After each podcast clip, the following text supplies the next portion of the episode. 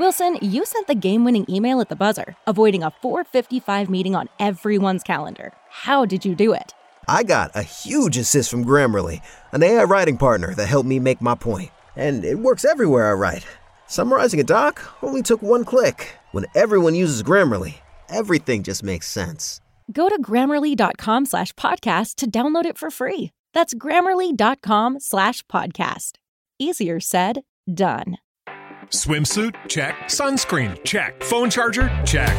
Don't forget to pack the 5 Hour Energy. It fits great in a pocket or carry on, and the alert feeling will help you arrive ready for anything. Now get 20% off when you use code 5HE Travel at 5hourenergy.com. Expires April 30th. One time use only, not valid with other discounts. Remember, visit 5hourenergy.com and use code 5HE Travel to save 20%. Hey everyone, quick programming note. We recorded this episode last night before any of the Ime Udoka news broke, so that's not going to be covered here. However, there's a lot of good stuff, and I think you'll enjoy.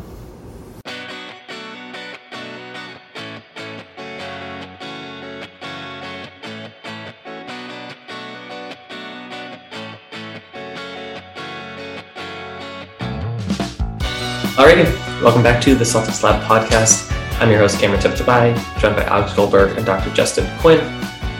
Oof, the off season never stops. We've got some news to talk about.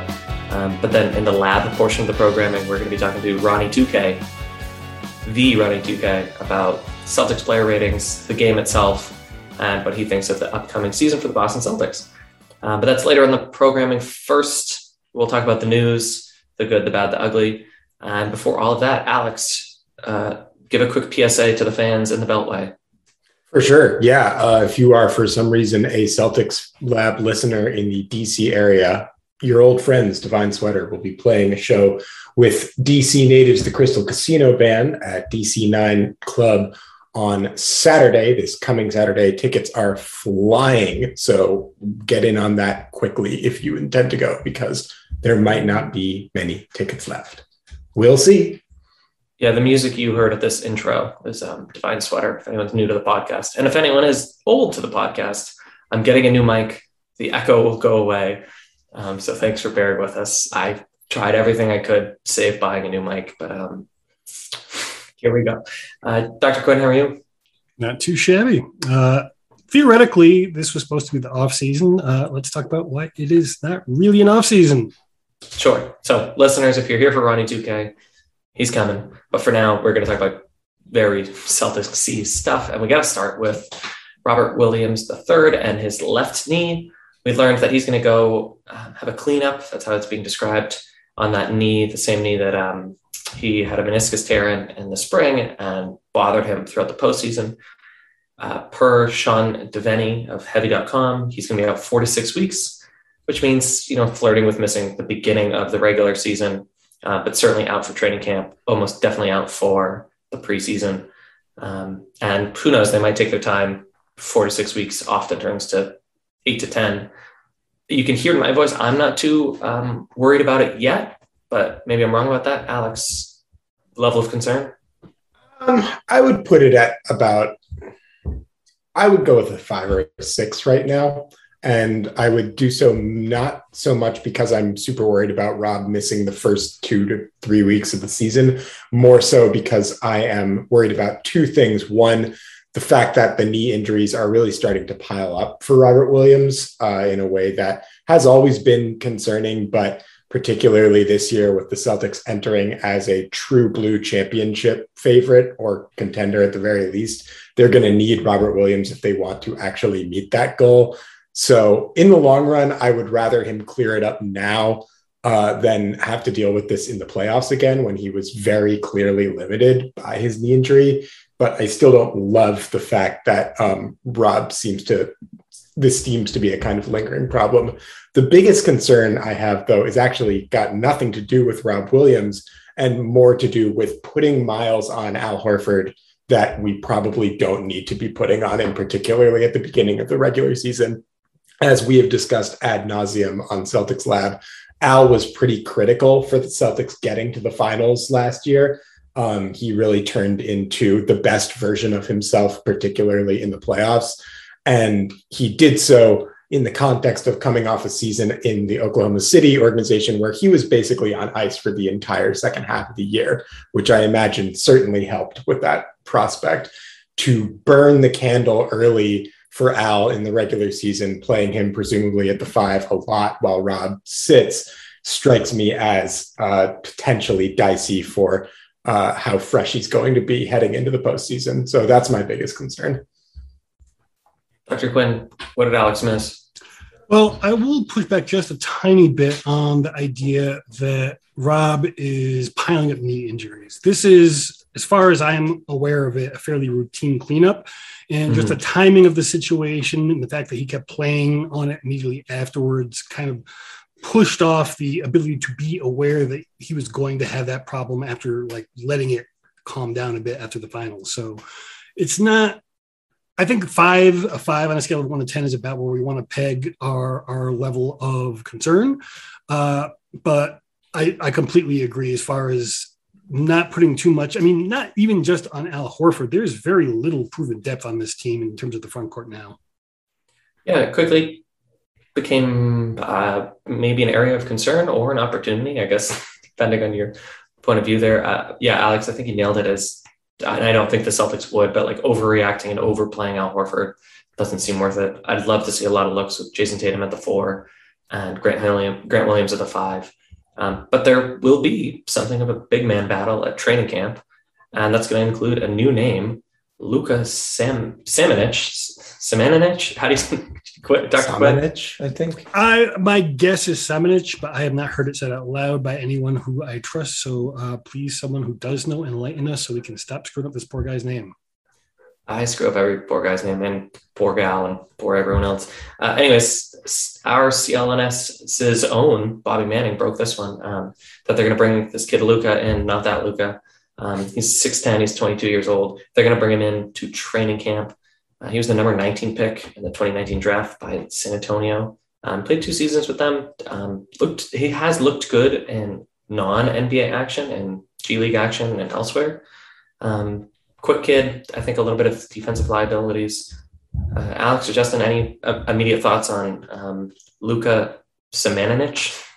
Goodness. Um, I think bringing him in strikes me as pretty in keeping with kind of what Brad Stevens and the Celtics front office have been doing in terms of looking for uh, backups to fill that role. So the thing that we've heard over and over again in the offseason is that Brad Stevens and company are pretty bullish on Luke Kornet as being a rotation player who can actually log some minutes for this team. As you all loyal listeners know, I am the world's biggest Luke Kornet fan, so that's fine with me. Um, that being said, in the event that Luke Kornet is for whatever reason not able to live up to that task, or just for extra depth and providing a different look, rather than going to the Dwight Howards or the Demarcus Cousins, or you know these kind of proven, if not a little long in the tooth, available vet free agents. The Celtics have been prioritizing looking for kind of youth and uh, G League guys guys who are playing abroad, you know, people who maybe are a little hungrier and have a little bit uh, more of a fire in their belly to try and fight for a roster spot. I don't think it's an insane play. I am a little concerned, particularly just because none of the candidates proposed strike me as having um, serious size, which I think could potentially be a problem for the Celtics in matchups against like your Joel Embiid's, for example, which they're kicking off the season with. But you know, ultimately, I trust Brad's process, and I'm sure that they will find somebody. Yeah, I'm gonna uh, let me just read through some of the G League players, and then Justin, uh, we were talking off air about what you think it all means. Um, we don't, with respect to these guys, we don't need to spend too much time on them. But um, aside from Luke Kornet, who might crack the big man rotation, Justin Jackson um, is coming to training camp. Jake Layman uh, coming to training camp and um, Mfiondu Kabengele. I really hope I'm saying that right. Is coming to training camp with Noah Vonleh.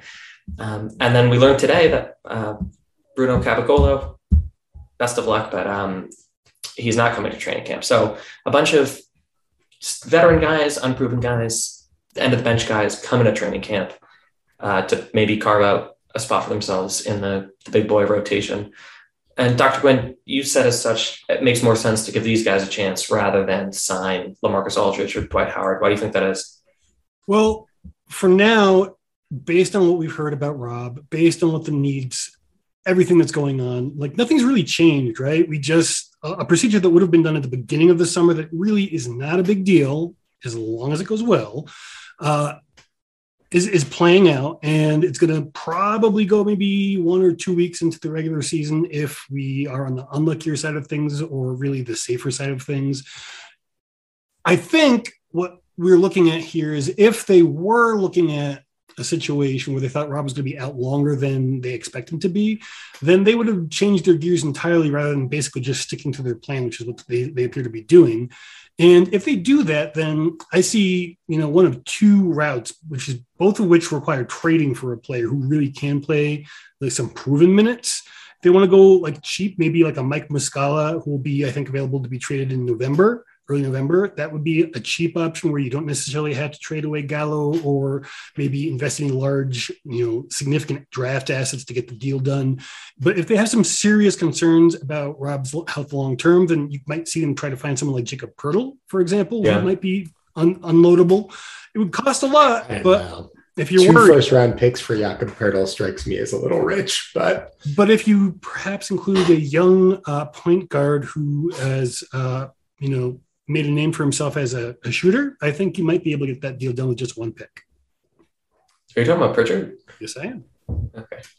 I, I don't. I think of him as a shooting guard, but you probably right. He's more of a point he, guard. He he plays the shooting guard on, on offense, absolutely. Not on defense though. yeah, good point. Well argued. Yeah, it, it also occurs to me that as much as yes, the Celtics do need. I don't need to be reductive, but they need a warm body as their third or fourth big off the bench. I mean, they can't not carry a, another big with Rob out and with Horford reportedly not playing back to backs. Um, there's also a world where you know playing Luke Kornet and Sam Hauser extra minutes for a team that really has its eyes on the postseason is beneficial for the trade market. Uh, to your point, Dr. Quinn, that if you're hoping to take Gallo's salary and a young player or a, a player who's a bit of a flyer, you kind of got to give the trade market something. So if you can get Sam Hauser bonus minutes or Luke Kornet bonus minutes. That's not necessarily a bad thing. And I don't mean, again, to reduce their role on the team as trade fodder, but um, the Celtics are that class of team that doesn't have too many future facing assets left. So maximizing them as best they can is pretty important. And you know, to yeah. that end, also it, it could even be for not trading. If Luke Kornet and Sam Hauser get more minutes in the regular season early on, than they might expect. That could potentially pay dividends for them later on uh, in a deeper playoff rotation, which is something the Celtics really went out of their way to try and build this offseason with some of their acquisitions. At the end of the day, um, the thing that the Celtics have going for them is they are still an incredibly deep team of perimeter defenders with some size at the guard and wing positions. So a lot of the strengths that are brought by having a high quality traditional big man like Robert Williams can be mitigated to some degree by Derrick White, Jayson Tatum, Jaylen Brown, just being big athletic wings uh, who can kind of mix it up in the post. And Marcus Smart, obviously, you know, he's a master at that. But, you know, there is a limited shelf life on that. And ultimately, the Celtics team at its ceiling does need Robert Williams to be as healthy as possible. Sure. And to that end, I mean, the team ceiling resides in probably Jayson Tatum's hands um, with respect to Jaylen Brown.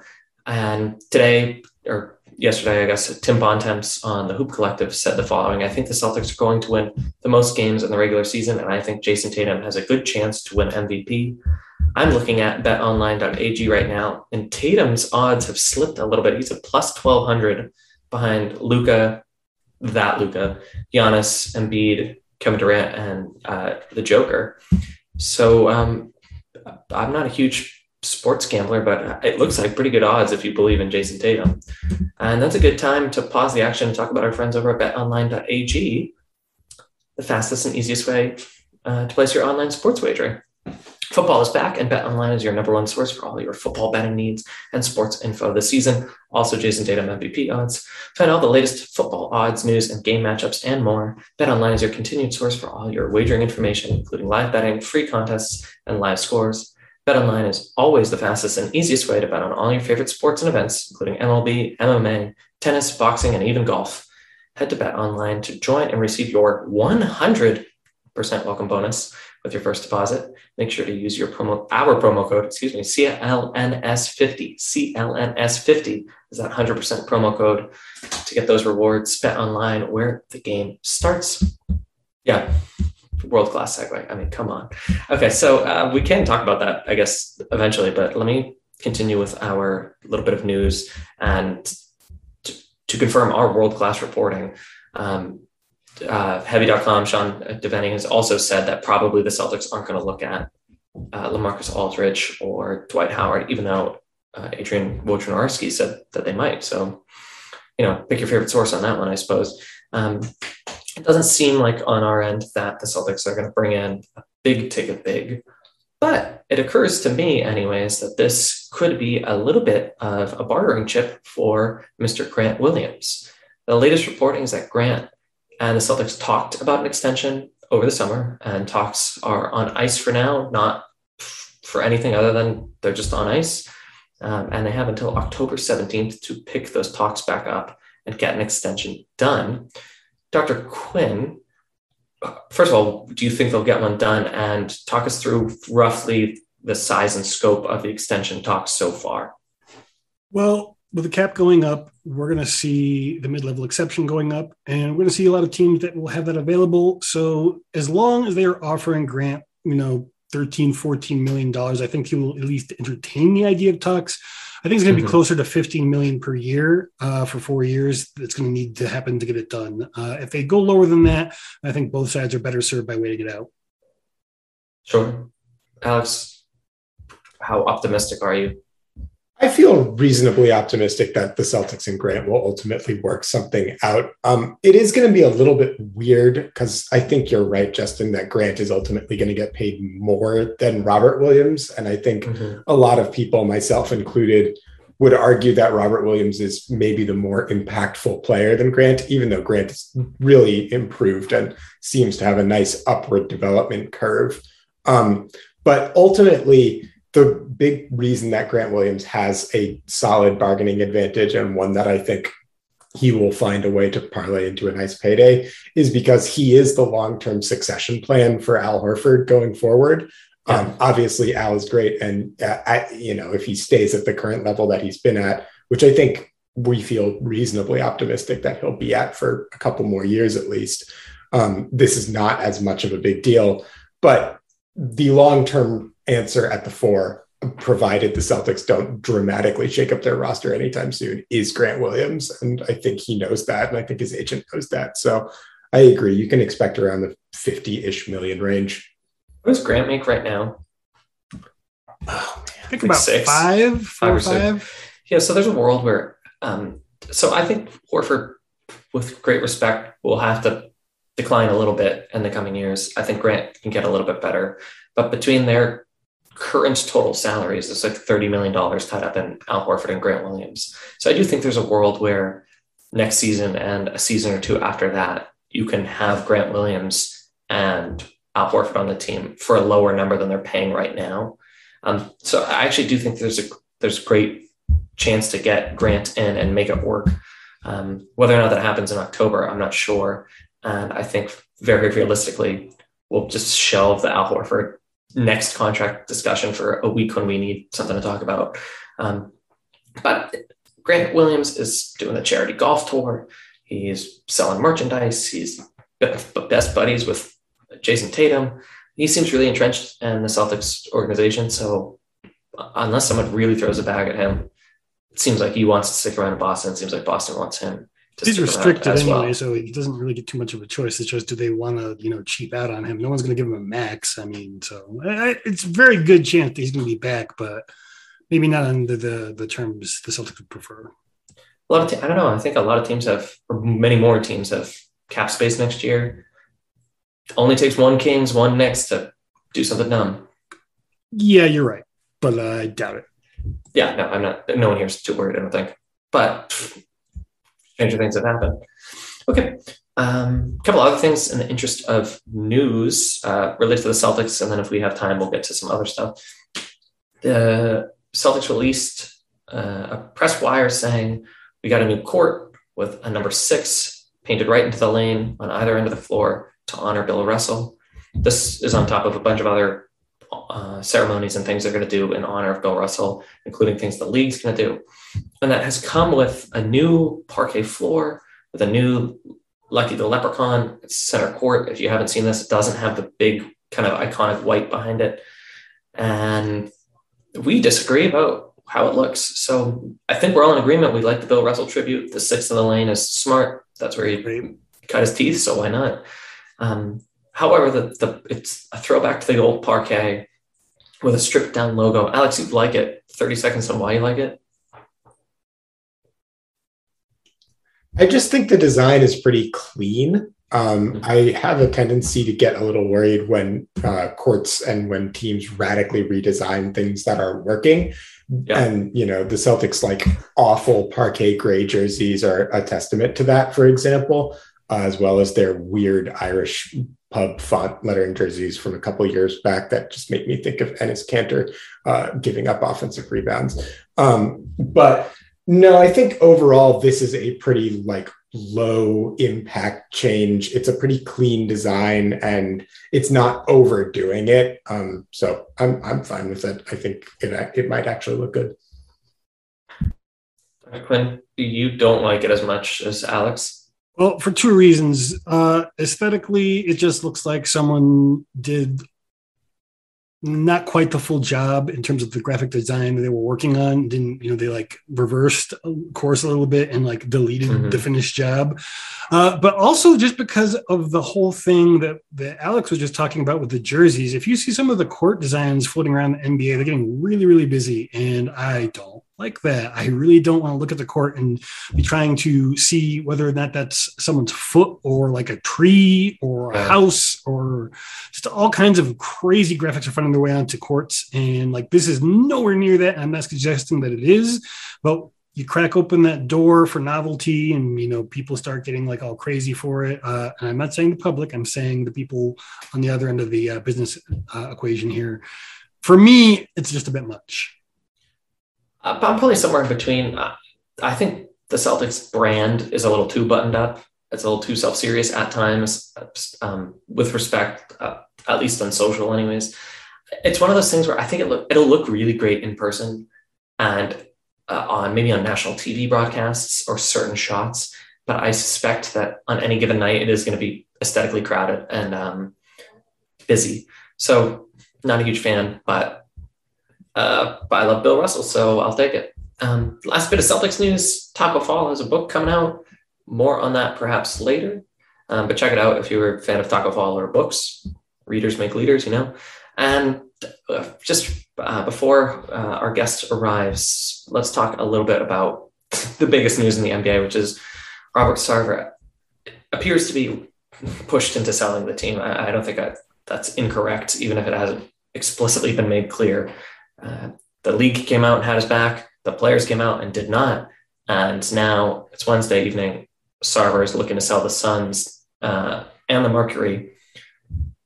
Quick, rapid reaction to how it went down, Justin.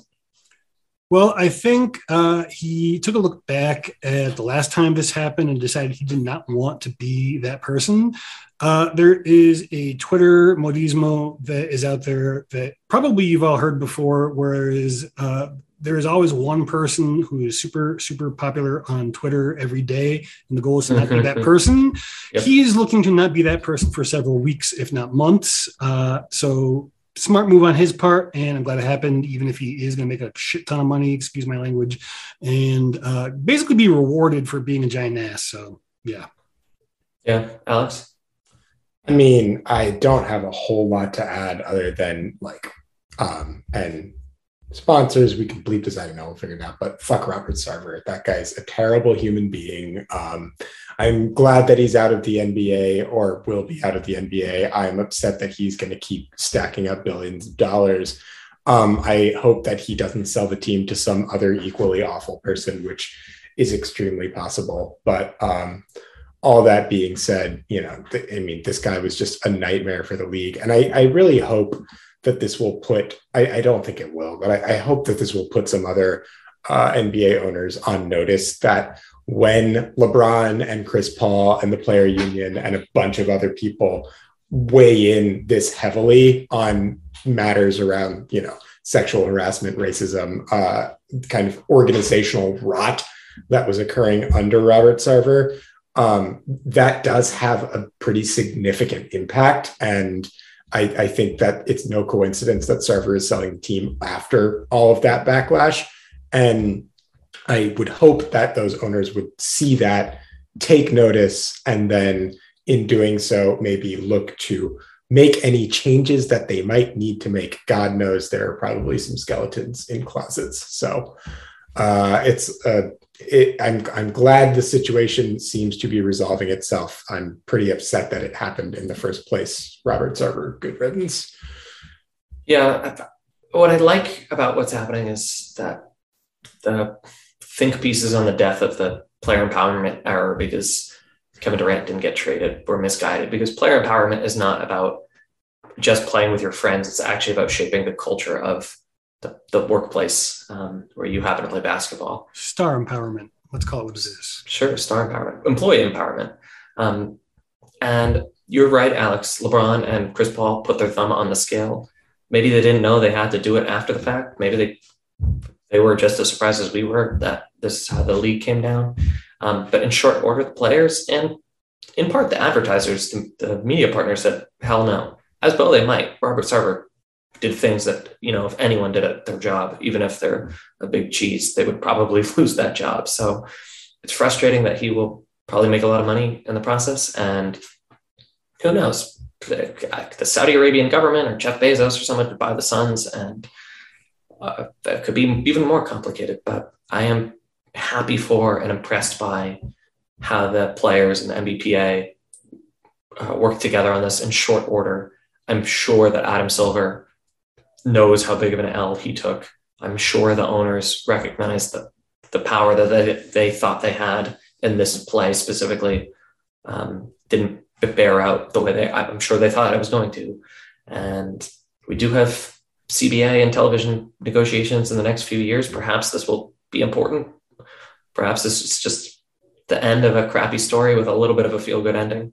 Um, who knows? If you'd like to donate $2.1 billion to this podcast so that we can buy the Suns, uh, please feel free to do that. Um, otherwise, like it and subscribe if you haven't already. And on the other side of a break, we'll talk to Ronnie 2K. Alrighty, let's hop into the Celtics lab, and we have a very special guest, a man who really doesn't need an introduction, but I'll introduce him anyways. Um, Ronnie 2K, the, the brainchild behind all the marketing at 2K, um, not just NBA 2K, but 2K Sports, which we'll get into. Um, he's here to talk about Celtics player ratings, the game itself, NBA 2K23, available now, and a few other things. Ronnie, how are you? Welcome. I'm great. Uh, 2K launched what uh, well, 11 days, 12 days ago.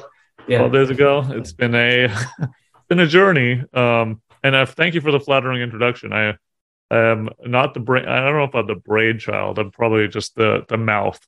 okay, but um, I, I, appreciate. It. I'm excited to be here. Yeah. So um, almost every year, you know, players react to the game, and then fans react to the game, and on and on. So we're going to ask you a little bit about that with a sure. Celtics tint. Um, so as we are wont to do, we'll break it into thirds. So I'll swing to Justin first, then you'll get Alex, and I'll bring it on home. So um, Justin, take it away. Cool. So first of all, I would like to thank you. Uh, in the content desert is September. Uh, something that probably drives you nuts, or maybe it doesn't. Uh, that's my really my first question. Has been really keeping me afloat in terms of stuff to write about, which is people being unhappy with their 2K ratings, whether it's the team or the player uh, we know that you know Jaylen Brown and Grant vocally complained on Twitter about their ratings. Like, what what do you do when this happens? Anything? Uh, I'll address your first question first, which was um, the the dearth of NBA content in September. You know, the NBA's done an amazing job of becoming 360, 365. It's happened in like a really kind of short period of time, like six, seven years, where you know you care about summer league now and you care about obviously draft and, and free agency, but we're a big part of that now. You know, like not just ratings, but obviously just our entire marketing campaign sits in what is traditionally their off season outside of you know the pandemic years uh, mm-hmm. for obvious reasons. But uh, we um, we really thrive in that kind of conversation and being that kind of entertainment void for for the fans and then you know continuing to be an educational device in the basketball world uh, w- with our products. So that's really cool. And then yeah obviously a big part of that is the ratings and a couple of the guys you mentioned. I know they were fired up about their ratings. Um i was actually on a podcast with jake paul last week and it was funny. He's like you know, NBA players, stop getting mad at Ronnie. Just go and play better. Um, I think that's a little extreme, but uh, you know, like I think it's so cool that these guys are so competitive that it matters so much to them. Uh, you know, I, I, talk about this all the time, but God, this is our 24th uh, installment of the franchise, which means that these kids that are coming in the league have played it their entire lives. Like Jayson Tatum is 20, what, five years old, 26 years old. Um, so you know these guys have played it their whole lives. So it's like getting drafted to be in the nba is like 1a but now like being in this video game and caring about your rating is 1b it's it's really kind of fascinating. And so um, that's my you know reaction to whenever a player gets fired up. Um, I, I think it, i think it's very very cool. Everybody in your crew identifies as either big mac burger mcnuggets or mccrispy sandwich but you're the filet o fish sandwich all day. That crispy fish, that savory tartar sauce, that melty cheese, that pillowy bun. Yeah, you get it every time. And if you love the filet of fish, right now you can catch two of the classics you love for just $6. Limited time only. Price and participation may vary. Cannot be combined with any other offer. Single item at regular price. Ba da ba ba ba.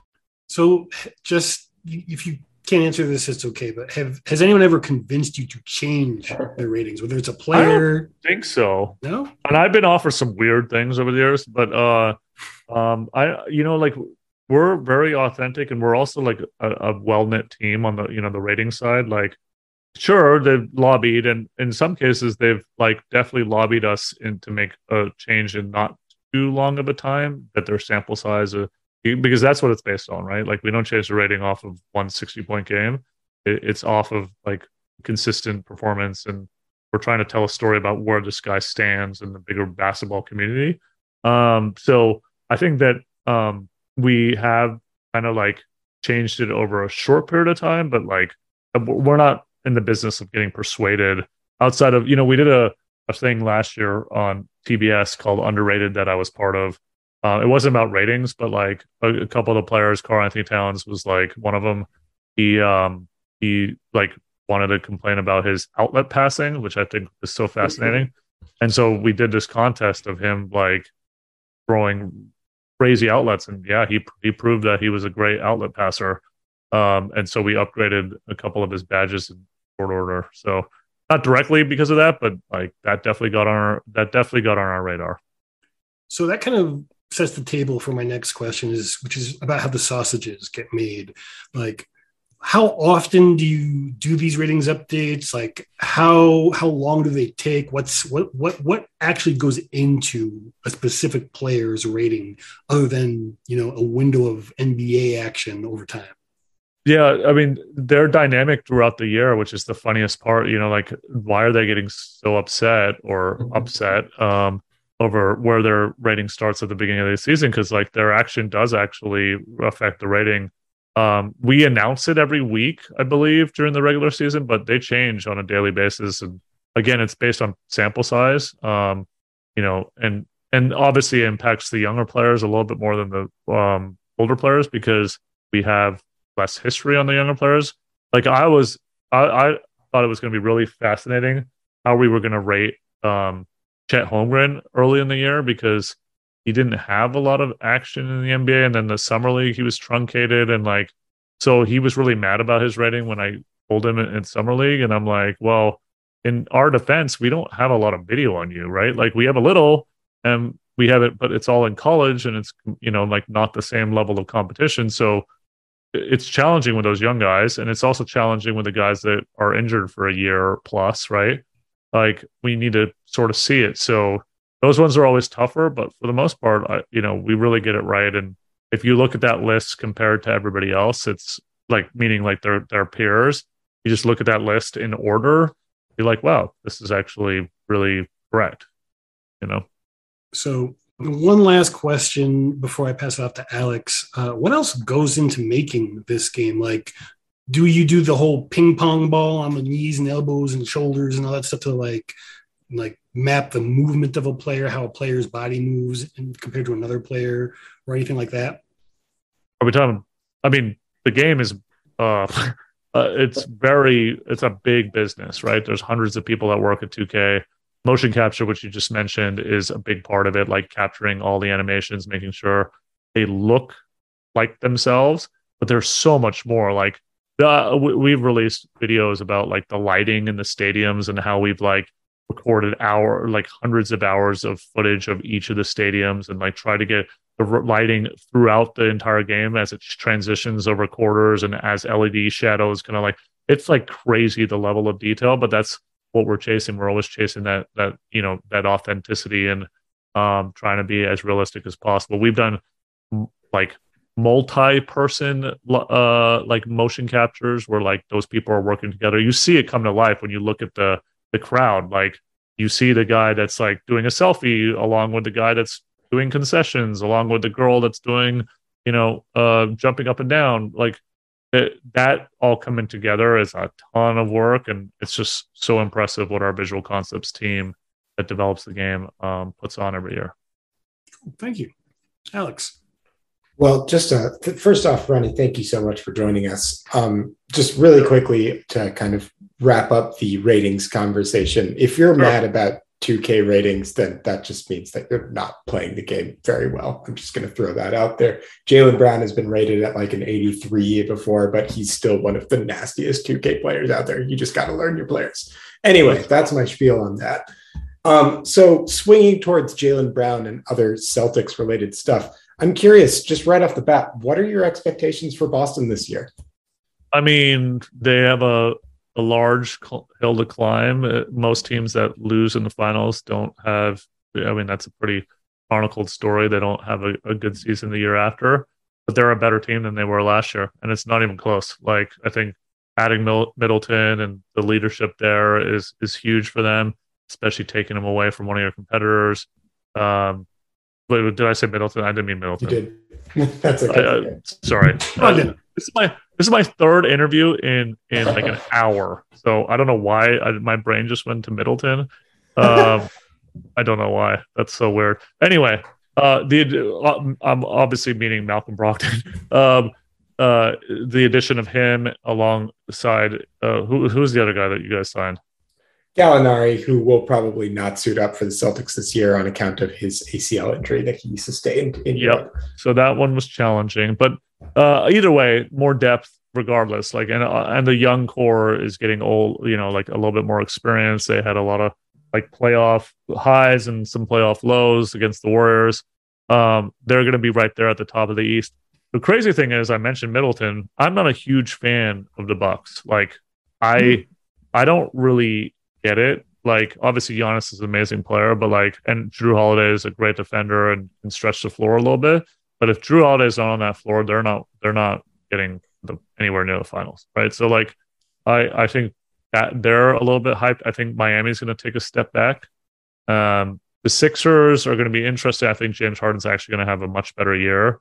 Um, and then this weird situation with Brooklyn, um, and and what they're going to be is going to be super fascinating. Um, uh, so I think I, I actually think that Brooklyn is going to figure it out. So it's going to be Brooklyn and Boston in the Eastern Conference Finals. It always seems to be Brooklyn and Boston, doesn't it? Yeah. Um, so, speaking of Brooklyn and Boston and their relationship, obviously the Celtics hired a fairly prominent assistant coach last year in Ime Udoka, who was on the Brooklyn bench and then went to join Boston and promptly beat the Brooklyn Nets pretty handily in round one of the playoffs. Uh, and our our very own Cameron has a copy of 2K, courtesy of the fine folks over at the 2K organization. He's been playing it and he has been doing some simulations on his My Career and his My GM mode, along with a number of other 2K players. And often the result in that is that Ime Udoka ends up winning Coach of the Year in a lot of those simulations. So, what do you think about that as a prospect of Ime, a potential Coach of the Year candidate? Uh, I think uh, scientifically that makes a lot of sense. I think the challenging thing about that is uh, it's hard for a, a, coach to win Coach of the Year after going to the finals the year before, right? So, like, I think that's he's his success is not going to breed success in that regard. If he goes to the if he if they're the number one seed, uh, is he a lock for for coach of the year? Probably not, right? Like there there's a lot of stories. That's usually how. That's why I don't. I'm not a huge like believer in the the, the awards. You know, like it doesn't really mean a ton. Even the MVP doesn't mean a ton. You know, like over the years historically, the MVP hasn't always been the best player on uh, you know uh, in in the game of that year. That's why Kobe Kobe only won one, and you know several other instances of that, right? So, um, yeah, I, I I'm not surprised that it's simulated that way. I'm sure the the Boston's going to be there near the end. Um, so yeah, of of course he'll he'll be in consideration, but I think his success last year is going to keep him from that award. So, speaking of the MVP race, um, the Celtics potentially have an MVP candidate on their hands in Jayson Tatum. There's also a number of other players that are looking to, as you kind of mentioned or alluded to earlier, take the next step in developing their game and kind of taking both their individual game and the Celtics as a team to the next level. In your mind, which player do you think is going to have the biggest impact on this Celtics season and who might take the biggest jump from where they are now to what they could be by the end of this year. Uh, you know what's funny? I think the first half of the year last year, the Celtics kind of struggled. Not, not by kinda. I mean, they were a 500 team, right? Like, mm-hmm. and and then all of a sudden the, the light switch came on, and they were just totally dominant. And a lot of that was Jayson's development, but I feel like it's going to be another step up for him. I think he's tasted um, playoff success and um, like been that close and I I know him really well. Like great great dude, such a leader, such a voice, so respected. I mean, I think that's probably one of the things that maybe you don't know about Jayson unless you get to know him a little bit. Like he he commands respect. Um, and so I could see him taking a, a whole nother step. Of course, there's a bunch of young guys on that Celtics team that are are going to evolve, but it, it's all going to come down to him. And I think that at the end of the year, I really do believe he's going to be a top three MVP candidate for sure. And I, I, I, don't say I don't say that lightly. I, I think that, um, you know, a lot of the guys that are usually in the MVP conversation are either like just ex- like a Giannis, for example. He's always there. He's expected to be there. Like the, voter fatigue definitely sets in when it comes to like guys like him. Uh, you know, I think it's going to be a coin flip between Luka, and Luka and, and, and Jayson and Devin, those three.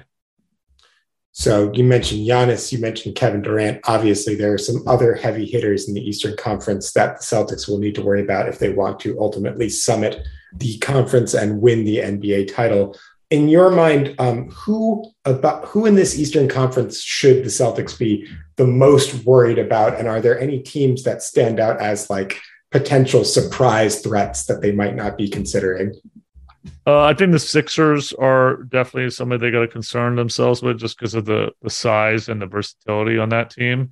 I think Maxey's going to, you know, obviously take another step up in his game. So like that's probably the team that they're most logistically afraid of.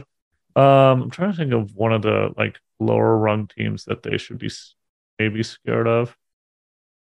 Yeah, I mean the East. The problem is like it's really top heavy. There's some really really great teams in the top, but like the bottom is still kind of a struggle. Maybe maybe Chicago takes a step, uh, and and maybe Atlanta, maybe, but I think Atlanta is still a piece of piece or two away, and so so is Chicago. So probably nobody on that next level tier of teams. What do you guys think? Is there somebody that they should be afraid of? Maybe Cleveland if they put it all oh. together. We'll see. Here you go. Oh, my mic. Yeah, I mean, I, I think Cleveland Alex is a good pick. I, would also hazard the Heat um, could go in any direction. That he could swing a trade. That he could f- fall back. Um, but I don't know who the Heat trade for. I mean, you missed Mitchell. Uh, yeah, unless Beal's not. Yeah, I mean, yeah, I guess Kyrie. that's what's hard. Yeah, Kyrie, yeah. man. I'll say there. Yeah, I don't know. Um, all right, well, we'll check back in. I think I think they're really well. This is this is, and but here's the the thing: the window.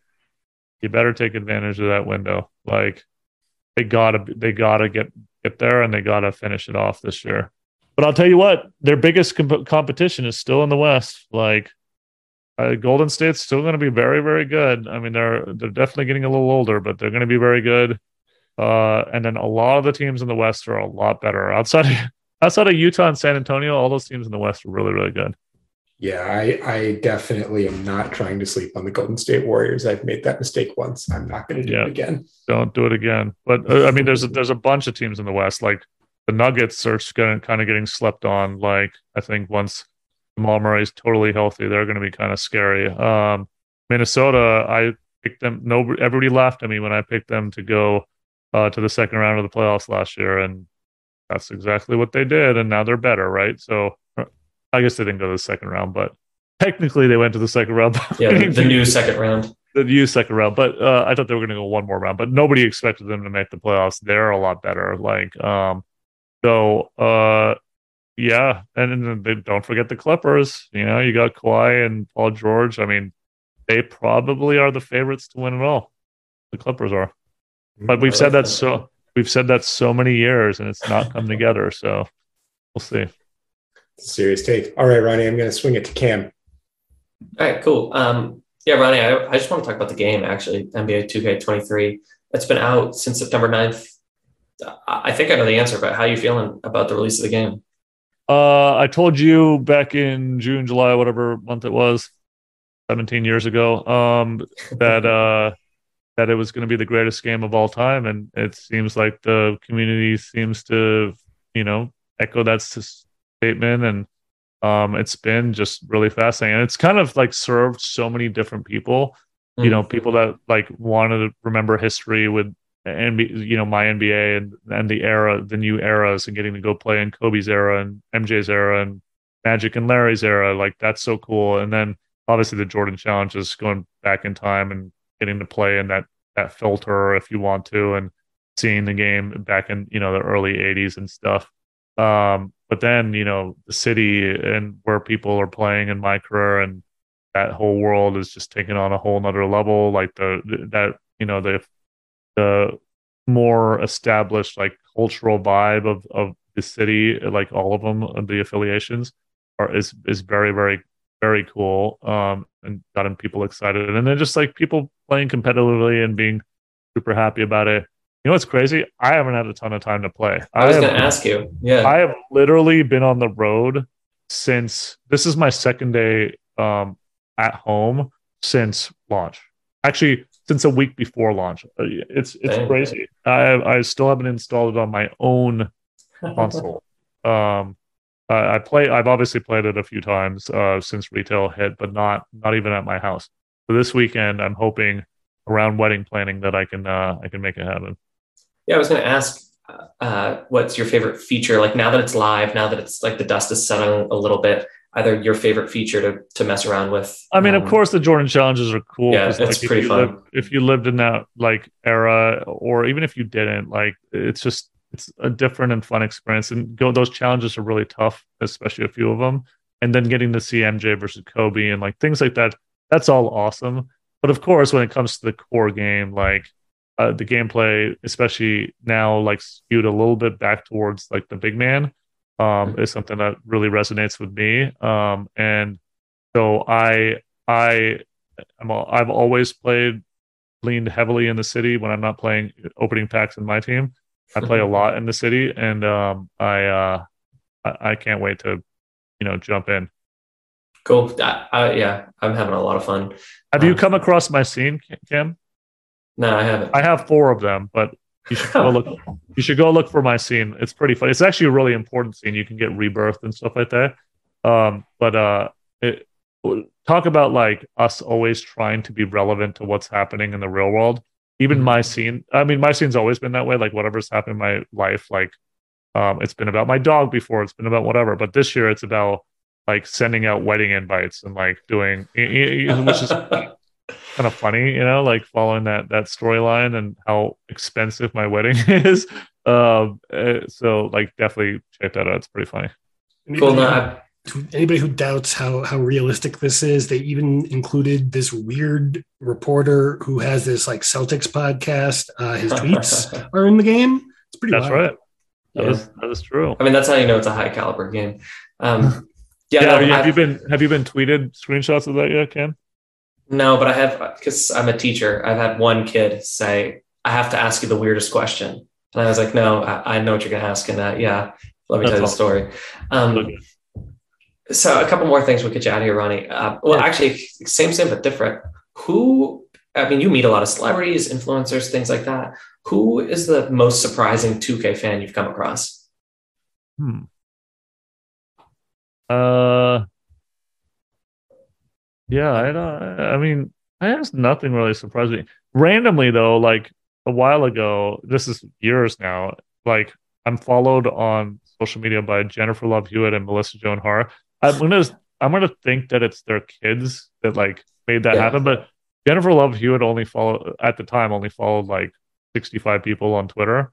And I was like, why am I one of them? But maybe she's a big 2K fan. That'd be awesome. That'd be great. That's um, never would have so guessed. That's kind of that's kind of that's kind of random. Um, but no, like, look, our game uh, serves a huge player base and lots of people that um, play the game and uh, get really excited about it. And so nothing really surprises me. You know, like you know who's been kind of hitting me up every week or had his agent hit me up every week is Paul Scheer from the league. Uh, if you watch that that TV show, like little surprising that he plays the game as religiously as he does, but there's no like it, it is it is kind of an entertainment vehicle for all ages, all genders, all everything, right? Like we're trying to be as accessible as possible, and and um, it's it's it's amazing. Um, our online community is just is so fantastic. Okay, a couple more. Um, quickly. So you and I chatted in July at, at um at the launch preview of the game, not retail launch. Uh, and J Cole never got brought up. You you all were pretty tight lipped about that one. Um, so first of all, very sneaky. But um, just give us a quick backstory. It's like funny, where... actually. It's funny, Cam. Uh, I I believe like four days before that, I had shot. Uh, I was in our mocap at our mocap studio with J Cole for his final scene. So like okay. it was definitely top of mind. Like we had just spent a lot of time with Cole um and and shot his scenes. I believe that was the timeline. God, this year was was such a blur. um but uh yeah, we like that was a long time coming. Um I talked to him for the first time uh back when I played in the my first celebrity game, which was 2019 maybe. Yeah, I believe it was 2019.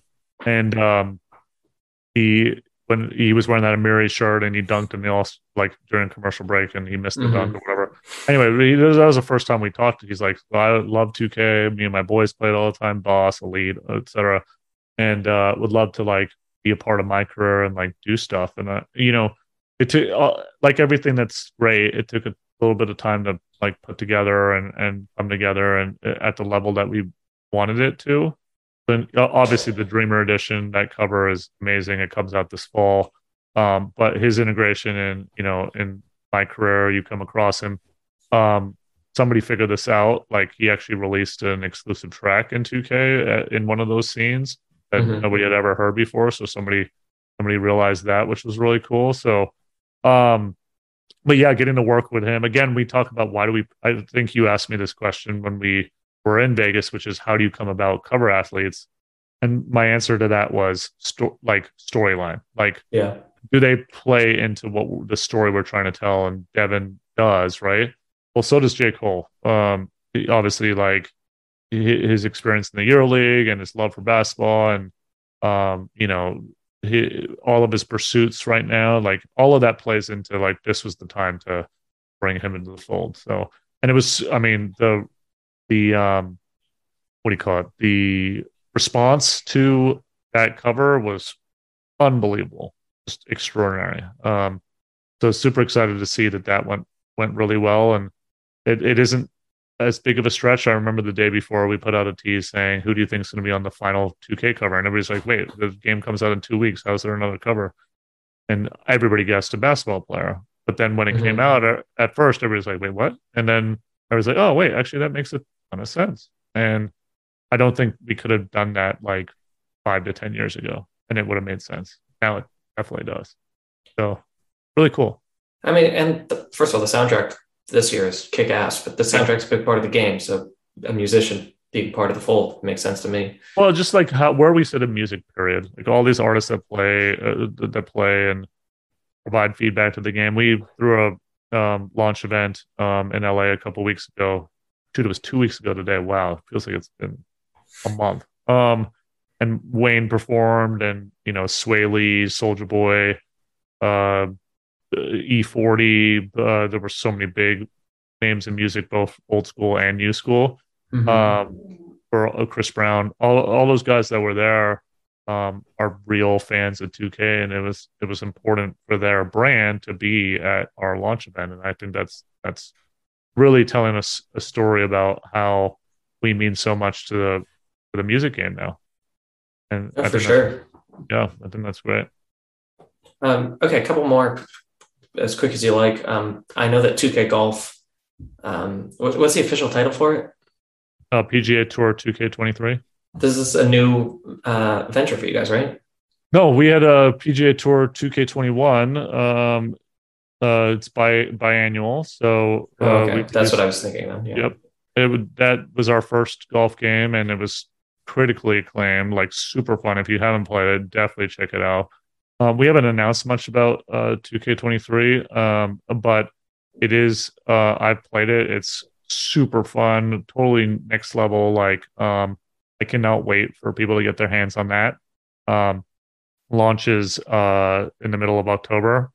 Um, so uh, yeah, people are gonna really, really enjoy that one.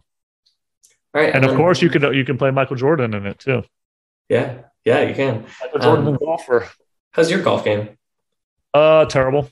Yeah, you and me uh, to be honest, to be honest, I, I so like I think you know my background. Like I was gonna go to law school and dropped out, uh, so I figured like I'd always have to learn. Like, and so I didn't want to like pay for lessons or anything. Yeah. so like I never learned, and then for a long time I just never learned, and, and then finally a few years ago I went to Top Golf for the first time, and like you would think a, a man of my size and torque, um, mm-hmm. I don't know if people are described in pork, but anyway, uh, like um, would be really good, and I was really terrible, and I hate I hate things that I'm bad at. Like I don't do like I if I'm bad at it, I give up immediately. Just like I'm over it. So not the sport, not the sport for me. Uh, somebody would have to have a tremendous amount of patience to teach me golf. Sounds like it. Um, this is independent of what you were just saying, but if you haven't seen the video of Mike Trout hitting a golf ball, it's like it's life changing. I really recommend that. Video. I mean, that guy is a transcendent baseball player, so I'm assuming his golf. See, but I don't think it crosses over. Like I feel like when I go swing a golf club, and again, I haven't done it a lot, but it turns into a baseball swing, and that because I used to play baseball. So. Might be. I have a slice because I lift. I'm so like eager to see if I hit the ball that I lift my head. So I have oh, a slice. Yeah. Uh, there seems to be some kind of overlap with basketball players, though, because so many of them are actually yeah. pretty good, pretty fast. Totally, and it's a it's a big subculture. You know, like as we've you know released those two games, uh, the past you know PGA Tour, PGA 2K Tour, oh, sorry, PGA 21. Tour 2K21. I'm gonna get that mouthful. Um, there was so much enthusiasm from the basketball players that play NBA 2K, right? Like they were like, "Oh my god, a golf game!" um, there definitely is a lot of crossover, and I'm I I can't wait to like work with some of the NBA players on the on the golf title. I think that's definitely makes sense. Cool. Yeah, I mean, I, I think we can thank Jordan for that too. Is really setting the golf culture in the NBA. Totally. All right. If if people are listening and for whatever reason are still on the fence about buying NBA 2K23, Ronnie 2K, give us your 30 second elevator pitch for NBA 2K23 as our last question. Uh, it is the game that serves so many basketball subcultures. You know, you you can be into um, fashion, music, uh, historical basketball with the Jordan challenges and stepping into eras. Um, you can be in the new new age, and you can play like open world RPG style in the city.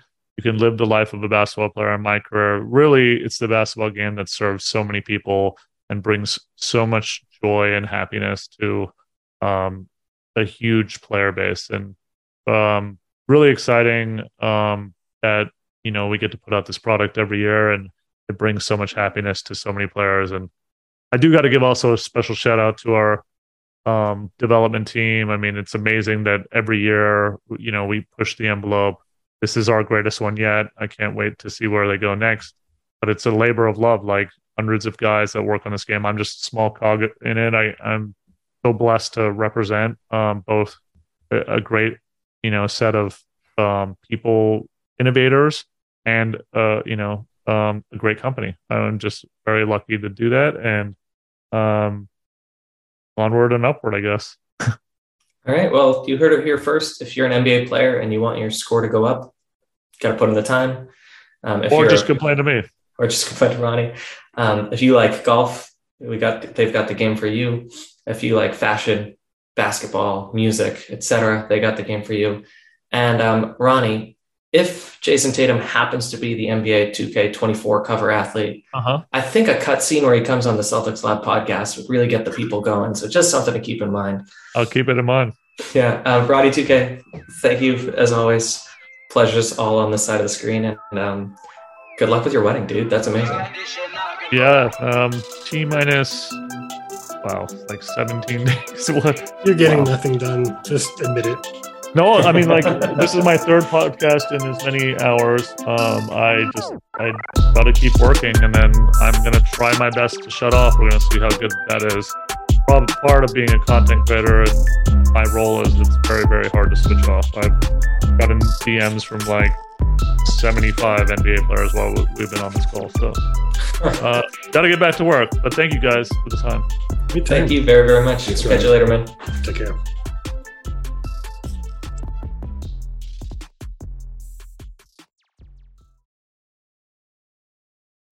Swimsuit? Check. Sunscreen? Check. Phone charger? Check.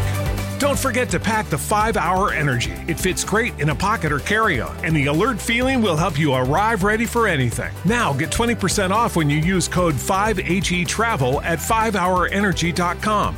Expires April 30th. One time use only, not valid with other discounts. Remember, visit 5hourenergy.com and use code 5HE Travel to save 20%.